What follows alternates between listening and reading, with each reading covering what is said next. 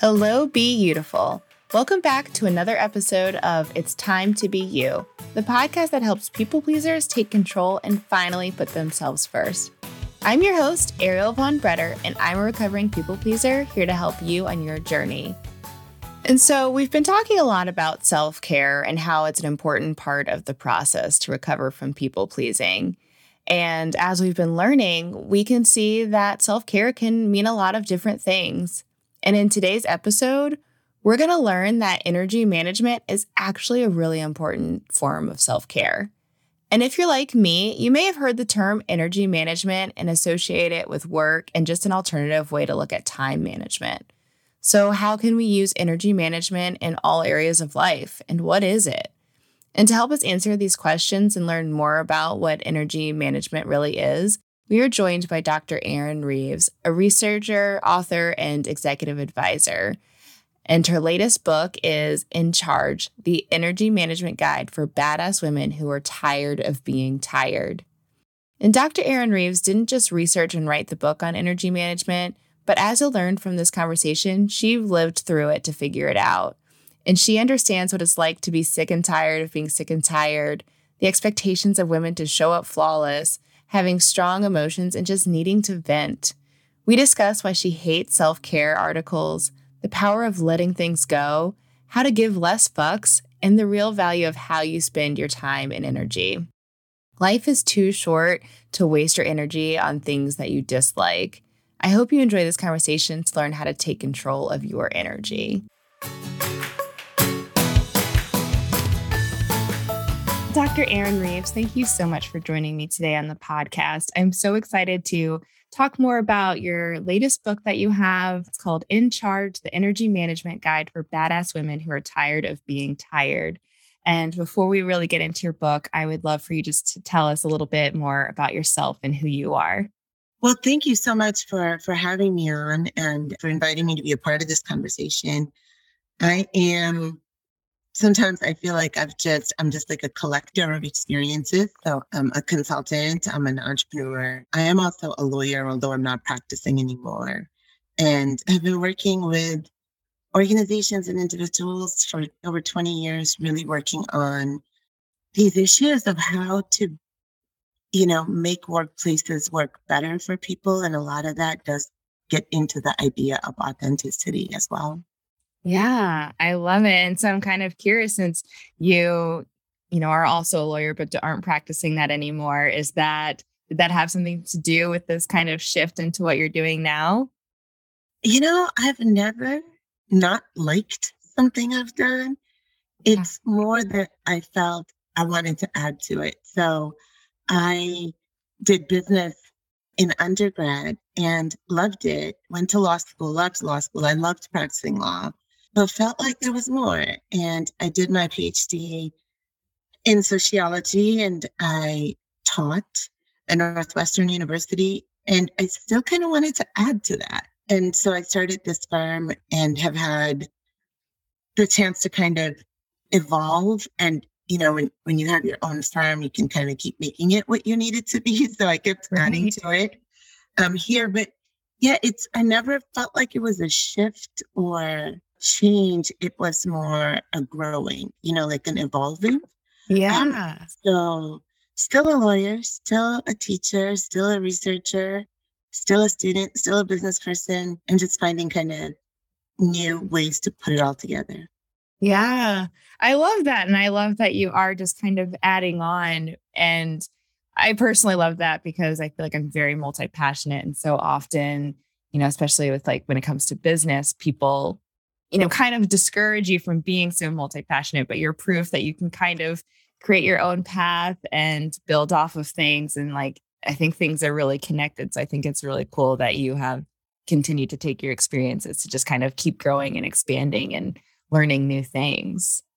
Absolutely. And, you know, it, I'm also a mom of two teenage kids. And it's, you know, when people ask me, like, is it worth it to kind of carve your own path? The answer is always it is. Yeah. And it's also harder. You don't have models in front of you. You know, you don't have kind of ready made plans. So it is harder, but in my opinion, it's always worth it. Yeah.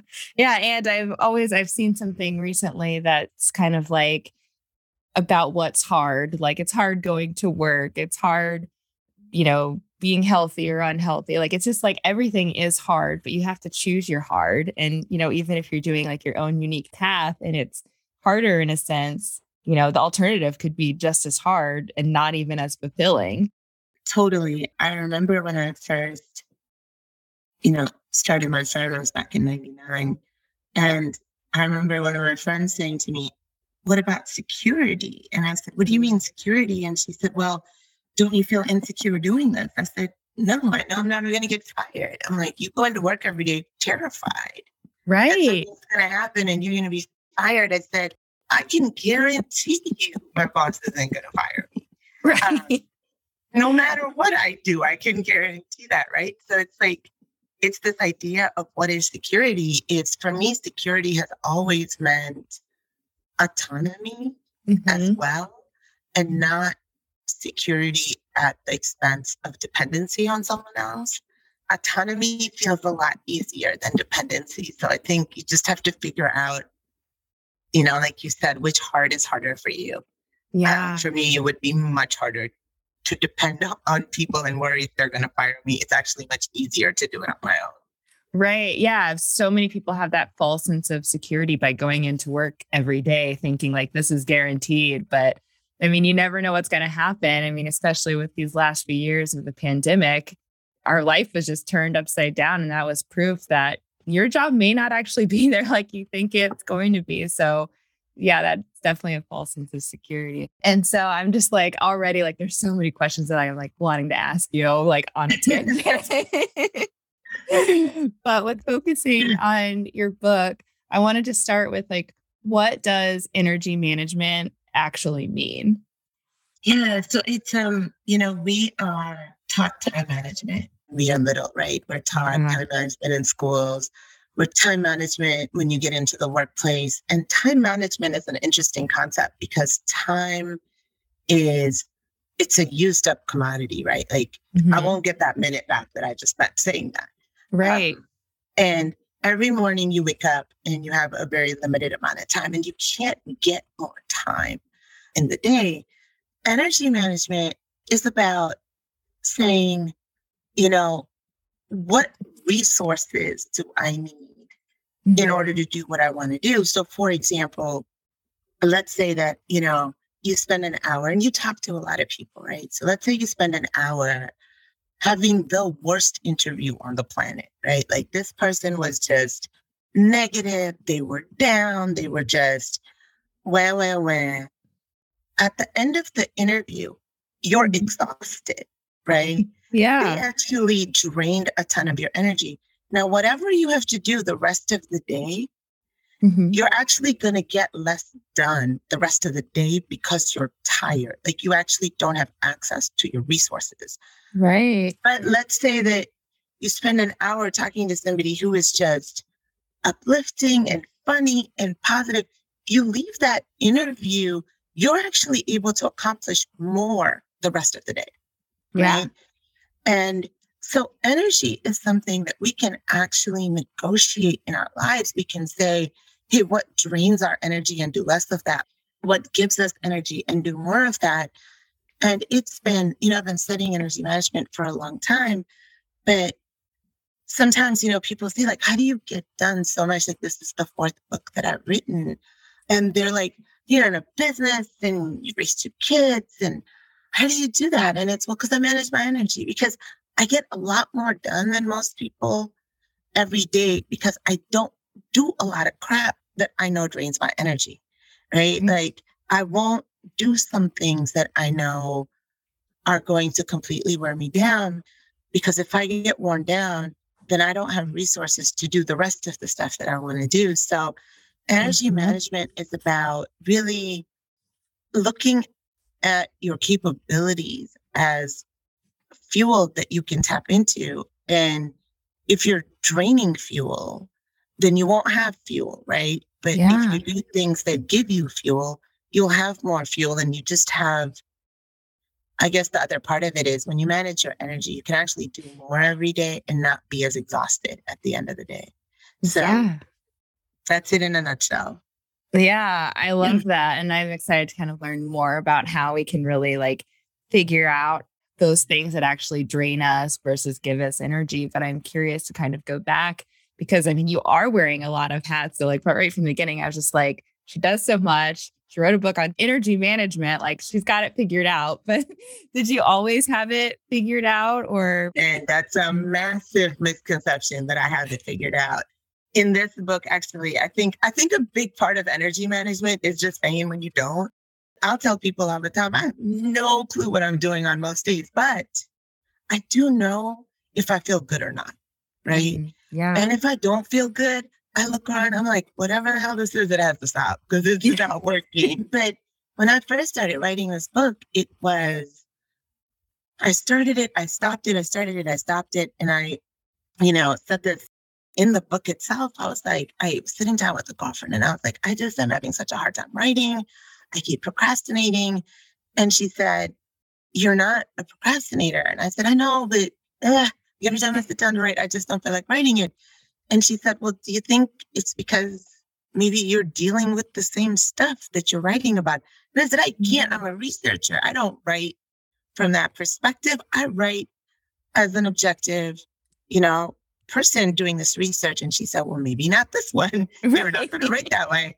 And I thought about it and I realized like that is what was completely tripping me up that I was coaching women and interviewing women, and I was going through exactly what they were going through. And yeah. I felt hypocritical writing it. And so the way I dealt with the hypocrisy is in the introduction, I said, I'm not writing this as a researcher, I'm writing this as a fellow traveler. Mm. And I'm right here with you all. I'm trying to figure it out. I don't know. But you know what? I'm really good at knowing when it doesn't feel good. I'm also really good yeah. at knowing when I connect with somebody and it feels awesome. And this idea of what does it mean to manage your energies? I was living it, right? So I wrote it from that perspective. And it's probably the most personal book that I've written because my other three were, were, I mean, they're all easy to read, but they're more research based. And mm-hmm.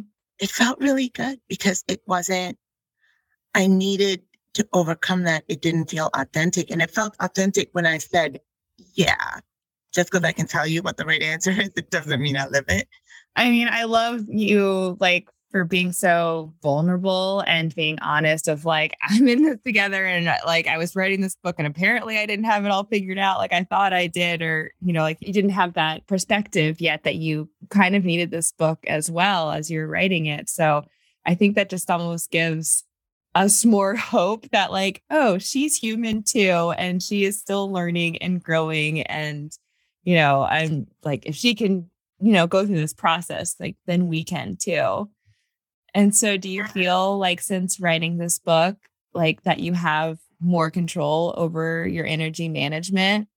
I have less control but i'm better at being not in control i think is is what it is. I think you know, the energy management piece is just letting, sometimes it's letting go of all of these expectations that women get on. And one of the things I talk about in the book is, of course, we're freaking tired because we spend half our days living up to expectations of what women are supposed to be like, right? Yes. We spend half our days like making sure that our hair, our makeup, whatever, isn't going to invite some content. I mean, I'm on camera all day and I do presentations, and I can't tell you, like, especially when this pandemic started, I started wearing lipstick every day because if I don't, one day people are like, Are you okay?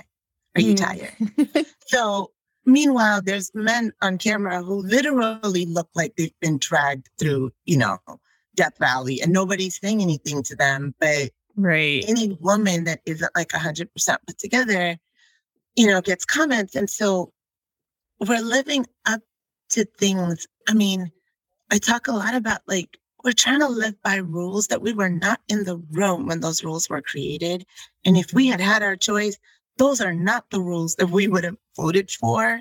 Yeah. And so some of the that need for control is actually really male mm-hmm. right? It's this idea of it has to be a particular way and it has to fit something and it has to comport. And I think it's so much easier to laugh when you're like, yeah, why don't you do the control thing? And I'm going to do the flow thing over here. And, right. you know, I'm going to trust that I'm prepared. I do pride myself on always being the most prepared person in the room. I know I'm prepared. I don't need to prove to you that I'm prepared. And I can just be. And I think that is a lot of what the book is about. It's how do you give yourself permission to do that in various ways? And yeah, yeah definitely think writing it was a reminder to myself of the ways in which I wasn't giving myself permission and how I needed to, you know, give myself permission as well. Yeah. And so I kind of want to break this out a little bit more because, you know, when I, because I've heard of energy management before, and it's always been kind of like, you know, try to schedule your day when you feel the best or, you know, try to set boundaries and stuff like that. But I mean, the way that you're talking about it seems, especially from the point of like the letting go and letting it just be and being in more flow, it kind of, it just, it seems like a different approach to me so I'm curious of like what are some of the ways that like people can start like managing their energy that's not just oh, I'm gonna, you know, work harder in the morning because that's when I'm more awake. You just never say that again and you're gonna have more energy. you know, and it's not that's the time management formula, right? Like yeah. it's not about feeling better at the end of the day. It's about doing more at the end of the day. And I was one of those people that, like, with my kids, I'm like, take a mental health day if you need it, because pushing yourself isn't necessarily going to help you do better in the long run. And so, like, what are the things that really piss me off out there about energy management? Well, one is all this self care BS for women, because there is nothing that irritates me more than reading a self care article because now I feel like crap for all the things I'm not doing to take care of myself. Yeah. and it is, you know, I think a lot of energy management, the way it's written about is about making you feel like you're not doing enough. Mm. I think you should start by saying, How can I do less? What in my life does not need to be here? right? Like what is pissing me off, irritating me, annoying me? Who is pissing me off, irritating me, annoying me? And one of the things, here's just little lessons like, yeah, like I hate laundry. Like I have a very dysfunctional relationship with laundry. Yeah. and I like really clean clothes. I really don't like doing laundry. And I remember, you know, many years ago, one of my friends was like, then don't do it. I was like, well, I don't want to dirty clothes all the time. She goes, no, you need laundry done, but you don't have to be the one to do it. And mm. there's so much in our lives that we say, I have to do that, or I have to do more of that, or I have to work harder. And if people just said, you know what, I want to feel good by the end of the day today, like, is this going to help me feel good? Yeah. You come up with very different answers because someone can call you and say, hey, do you want to go for drinks? And your brain's like, nope that's not going to make you feel good because this is not somebody that gives. This is somebody that is just going to complain the whole night. So no. And somebody else calls and they're like, hey, do you want to grab a cup of coffee? And your brain's going to scream like, yes, I want to, because I know I'm going to feel good yeah. after having a cup of coffee with that person. So the first chapter is really about just stop doing some stuff. And for women, it's hard because we're taught not to quit, right? Mm-hmm. And, you know, if it isn't something that's helping you, it's called escaping. It's not called quitting. Like, stop doing it. Right. And you get to decide if it's quitting or not. Quitting is only when you really want something and you give up.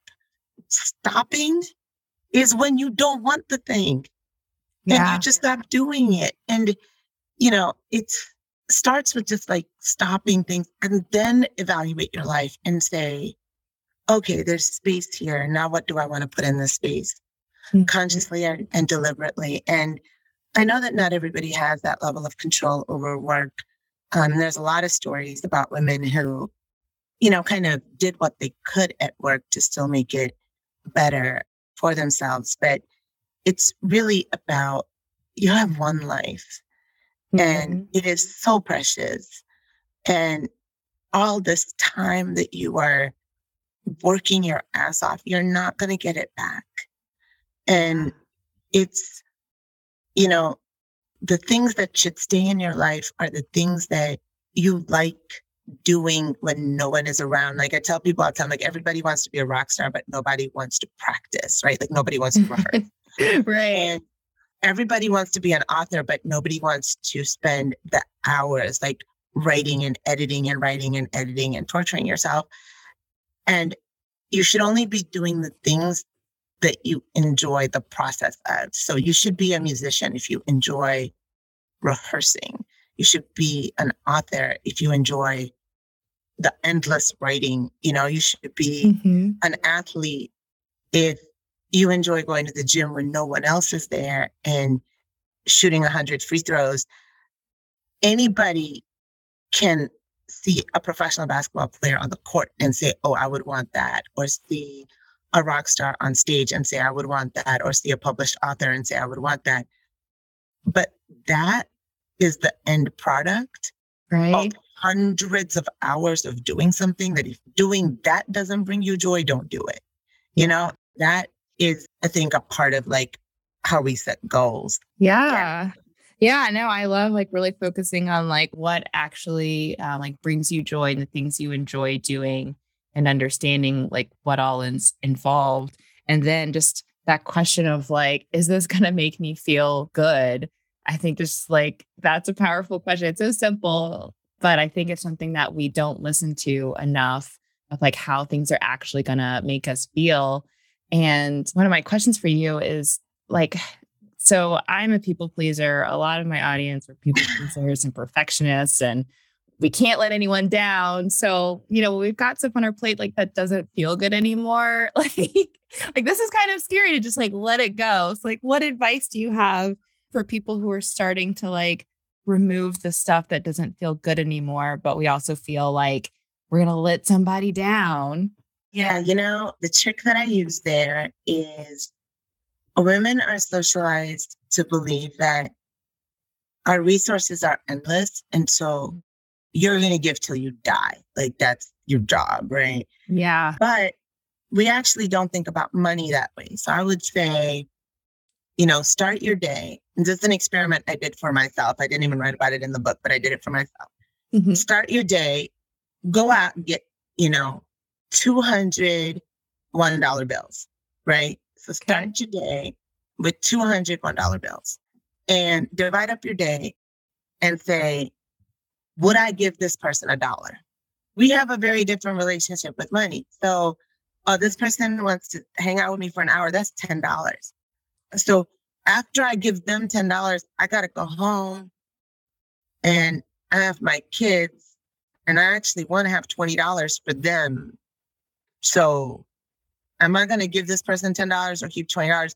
It's like when I did that with money, suddenly I realized like it hit home mm-hmm. that my energy was a limited resource.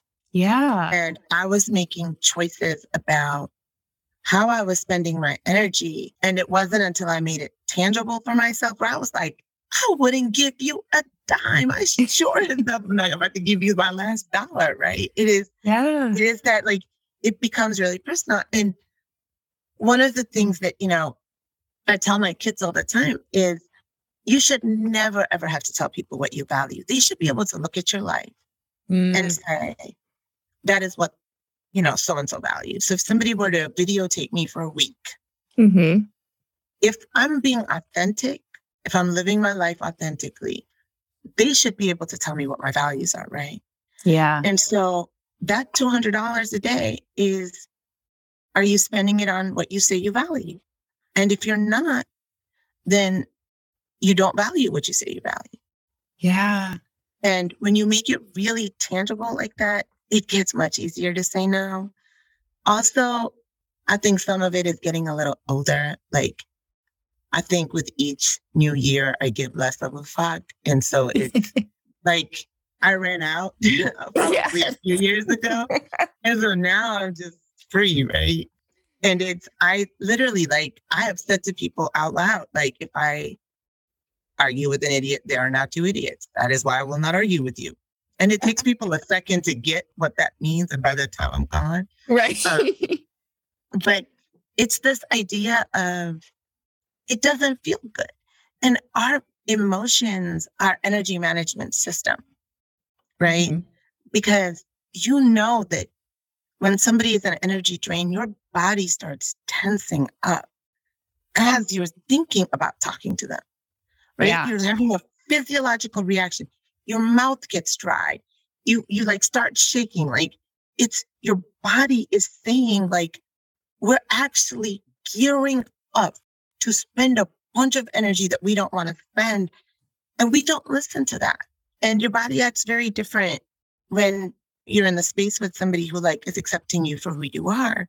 And I just mm-hmm. think that we need to really pay attention to that. And I think more importantly, we need to teach girls, young girls and young women in high school and college how to do that because that is where they're cementing these habits of yes. people pleasing and putting themselves last and being afraid of hurting other people's feelings. And if we can reach out to them and say like no you're worth more than that those habits are not as solidified in them Right. Yeah. Like when you mentioned about just like with each year, it's kind of like you give less fucks. And I'm just like, I feel like that's just how it is. Like the older we get, people kind of realize things aren't as important and, you know, they start really living their lives on their own terms. But I'm just like, we need to help people who are younger so that they don't waste years of their time doing this shit that they don't want to and being around people that aren't good for them. And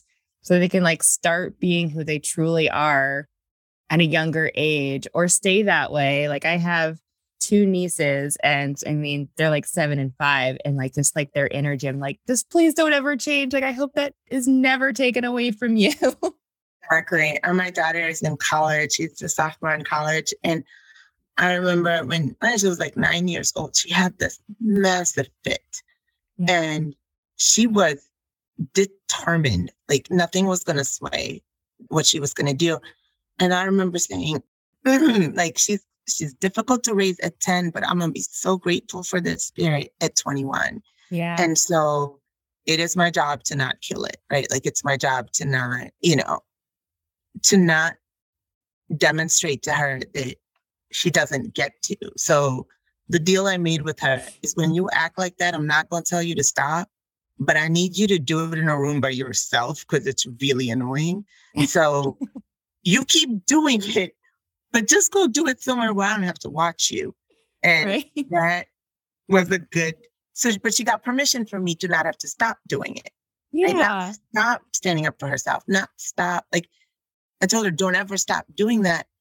But give people the room to not always want to be around it either. And that's okay. So yeah, I mean, I think yeah. energy management takes a lot of forms, but the way that we learn to discount ourselves starts very young. Yes. And with that example, like you're just, you know, showing her a good example of what energy management looks like of like, I don't need that in my space, but I don't want, I want you to have the space to do it. It's like, let's, you know, step away from each other, protect our energy, but still keep doing us. You know, sometimes like whether it's rage or confusion or tears, you got to go through the whole thing, right? Like Mm-hmm. I've always believed like if you start crying, don't stop halfway, like finish until mm-hmm. like all the tears come out because whatever you're looking for, those answers are on the other side of the tears. And a lot of times we'll say, like, stop crying. No, like, and when my kids would cry, I'm like, keep going. You're not done yet. Like, finish. Yeah. And then you will feel better. But it's that if you're confused, if you're angry, like, honor that and do it, but also recognize that other people may not need to witness it, right? But to but honor also- your feelings and really let that out so that you can push through and move through it rather than just I'm going to put a pin in it and I'm going to hide my feelings Exactly. and then blow up later, probably. Exactly. And that's the whole energy management piece too, because when you stop your tears prematurely, it takes a lot of energy to stop them and to hold them in. yes. And I sometimes I'm like, oh, I think I'm done. And then it starts again. I'm like, oh, I'm not done. And Mhm. it takes so much less energy to cry in that moment than it does to stop yourself from crying. Oh, that- yeah. When you finish, you look around and you're like, okay, I actually feel a little bit better. But, and that's the whole idea of just like pay attention to your emotions. You know, don't suppress the anger, don't suppress the tears, don't mm-hmm. suppress the confusion, don't suppress rage. Just feel it because the amount of energy it takes for you to not feel something is mm-hmm. tremendous. It drains you, right? So Yeah. feel it, let it go through you. And then on the other side, say, okay, what caused that? And how can I make sure that I don't subject myself to that again? Yeah, I love that. So I want to kind of go back to something you mentioned earlier about hating self care and like that it's like actually more stressful because it feels like we're not doing enough. And I never really thought about that in that term, but I totally agree. Like it just feels like another thing we need to like add to our plate. So I'm curious to know like what do you prefer instead of thinking about it as self care? Yeah, I mean, I think self care is important. I think taking care of yourself is important. Self care articles are bullshit. Mm-hmm. right? and so there's something about this whole gotta be productive, gotta be productive, like drive that says, if I am tired, I should read articles on being burned out so that I can learn how to not be burned out and go do those things, yeah. right? like that's nonsense. Mhm. turn off the shit and go lay down for a second. Like that's, but this idea that like self care is about learning how to take care of yourself and getting these lists of 25 things to do to take care of yourself, as opposed to close your eyes for a second and just ask your body what it needs. It will tell you like it needs Yeah. water, it needs sleep, it needs food, it needs to go outside, it needs oxygen. Like it is, I feel like self care is about returning to humanness, Mm. um, not like a skill, right? yeah. Develop like, and a lot of the articles are like, you know, gotta take a bath and you gotta do yoga and you gotta have a morning routine and, you know, you have to have a night routine, right? Yeah. the point where you're like, really, I should do all that. And then now I feel bad that I'm tired because I'm clearly tired because I don't do more stuff. Mhm. And instead, it's like you talked about your nieces. It's the self care is basic stuff. Like Yeah. just chill. And then you got to experiment a little bit and figure out what works best for you. But for me, it's music. And I have my rage music, I have my chill music, and I will open my window, put on, you know, a song and just kind of feel the air on my face. And that does more than reading an article on self care. So some of this is just trusting yourself that you don't have to have somebody teach you how to take care of yourself. Right. Right. Um, and it's why I have an entire chapter on cursing because science tells us like we curse for a reason. And we Yeah. curse because it actually helps us recalibrate, you know, neurochemically.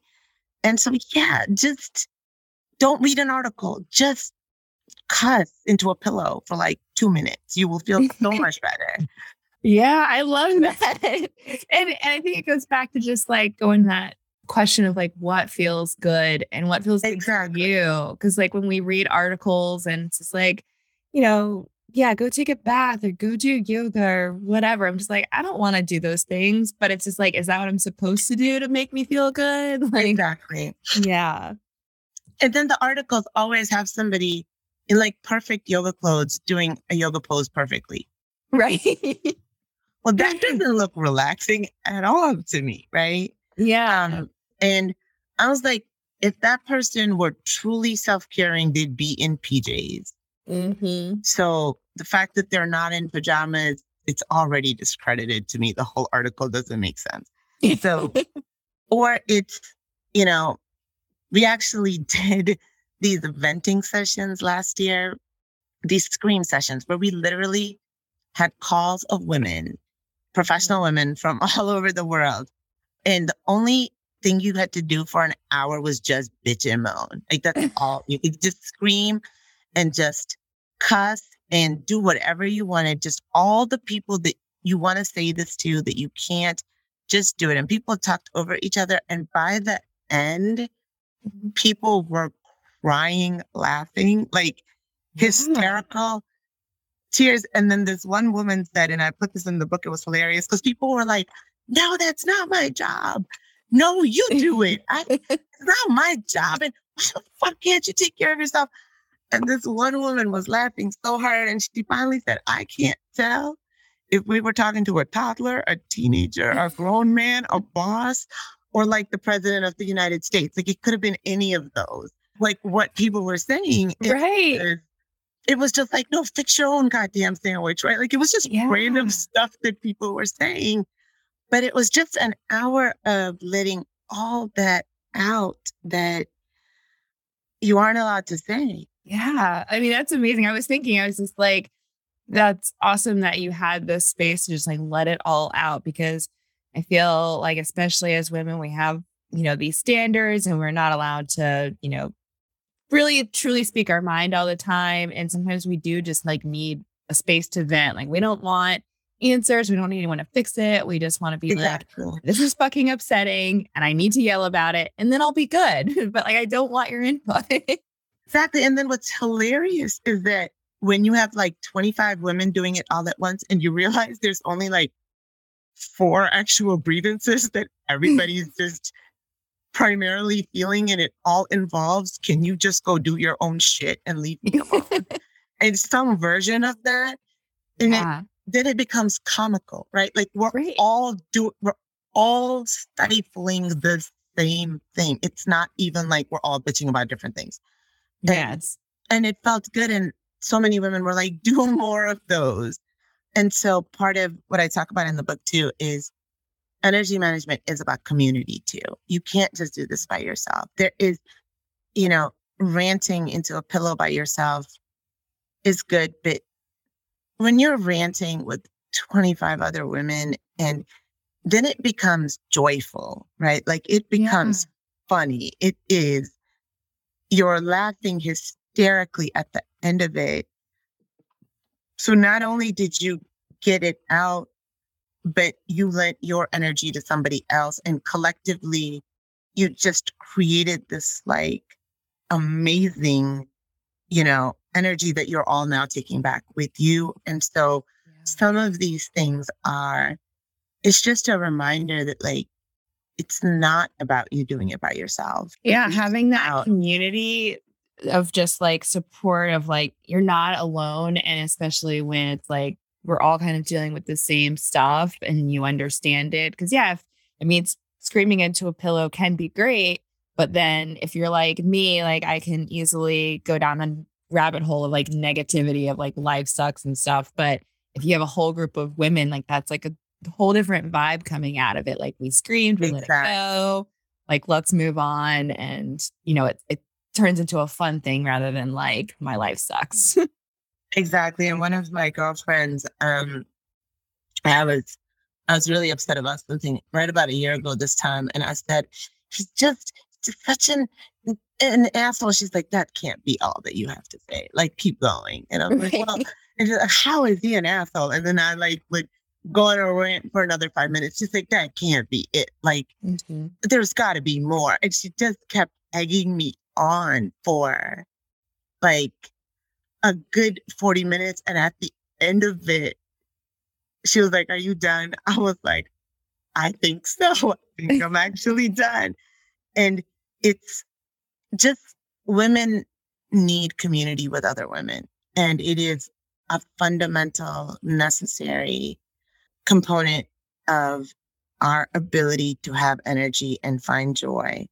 And if we, in any way, shape, or form, spend any energy working against women, the person that gets drained the most is us. Like, mm-hmm. you know, Madeleine Albright, may she rest in peace, said, There's a special place in hell for women who don't help other women. And yeah. I co sign that 100%. But I also think there's a special hell on earth for women who don't help other women because they're the ones that suffer the most. Like, mm, for sure. Yeah. Cause you, they're, if you don't have that community, there's no place where the joy can multiply itself, you know? And I hope that one thing that people get out of reading this book is God, just hold that community close, build it, grow it.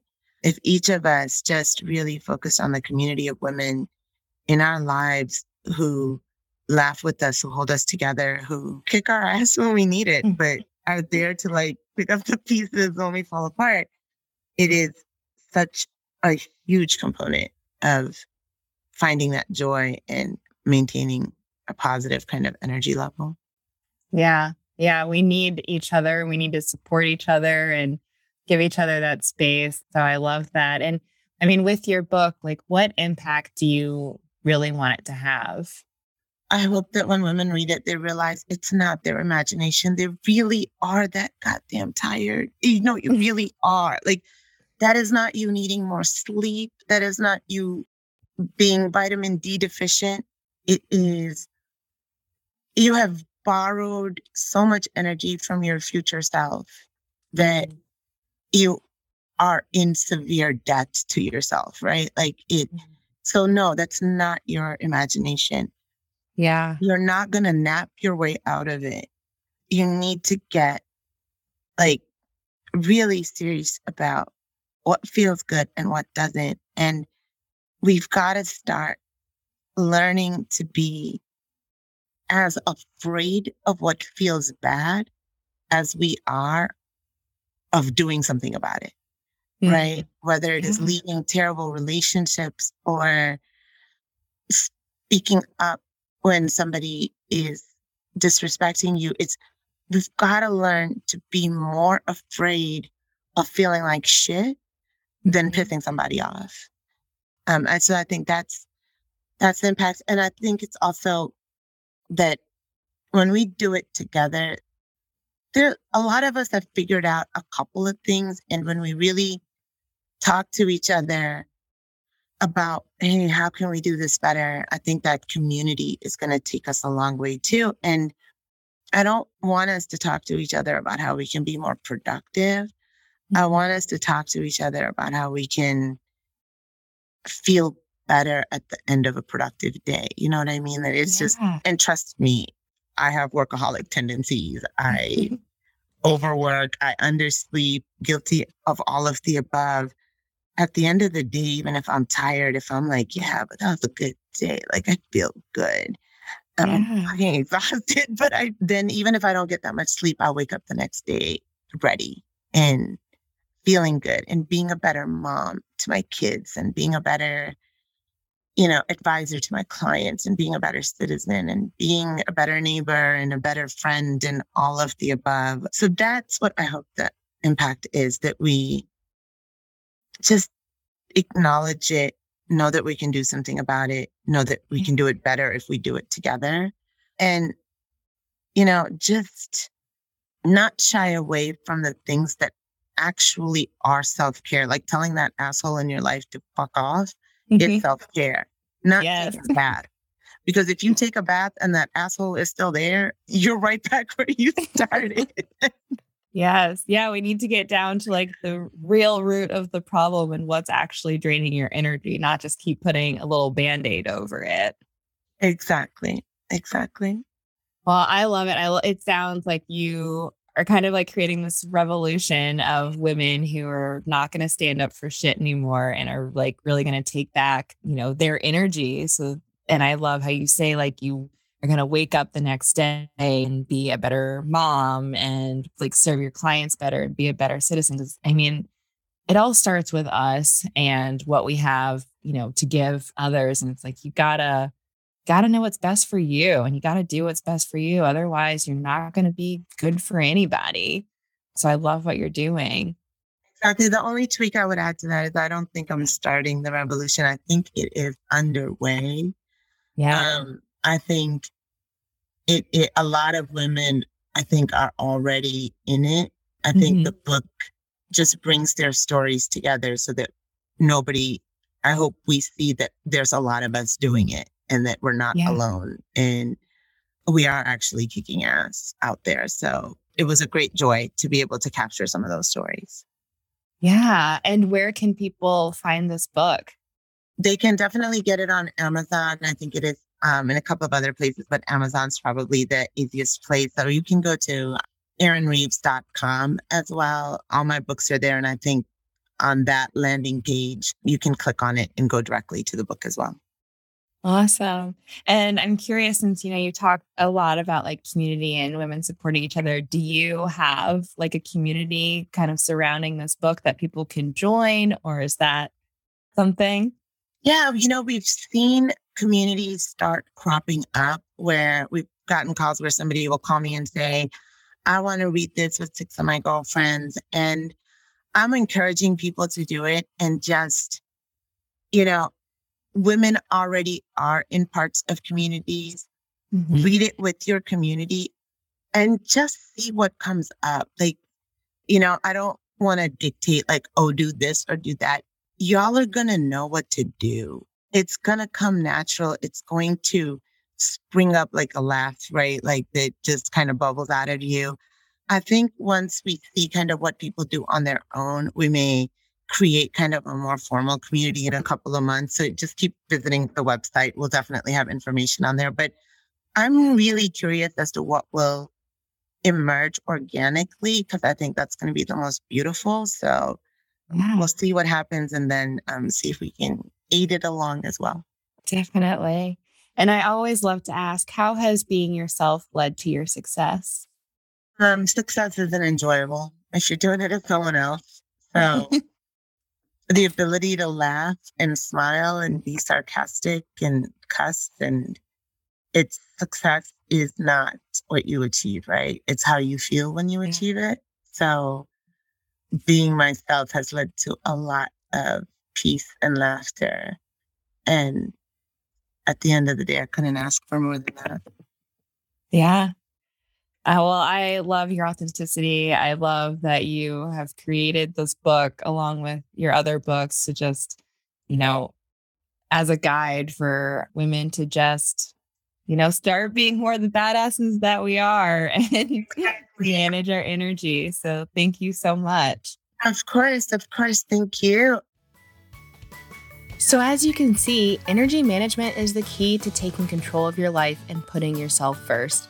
We learned that our energy is limited and we need to be aware of how we're using it. We learned the power of letting out our emotions and having a support system. And we also learned that you can delegate or let go of stuff that's not serving you. And when it comes to energy management, you know yourself best and you need to trust yourself and your body when it tells you that you need something like rest. Be sure to purchase In Charge, the energy management guide for badass women who are tired of being tired for the full guide to manage your energy and bring more of what makes you happy into your life. And as Dr. Arin Reeves said, a community can be so powerful. So come join us in the free It's Time to Be You Facebook community, where you can vent, celebrate, and ask for help as you're on your journey to recovering from people pleasing. Just click on the link in the show notes, and I can't wait to see you there. It's time to take control of our energy. It's time to let go of what drains us. It's time to do more of what actually makes us happy. It's time to be you.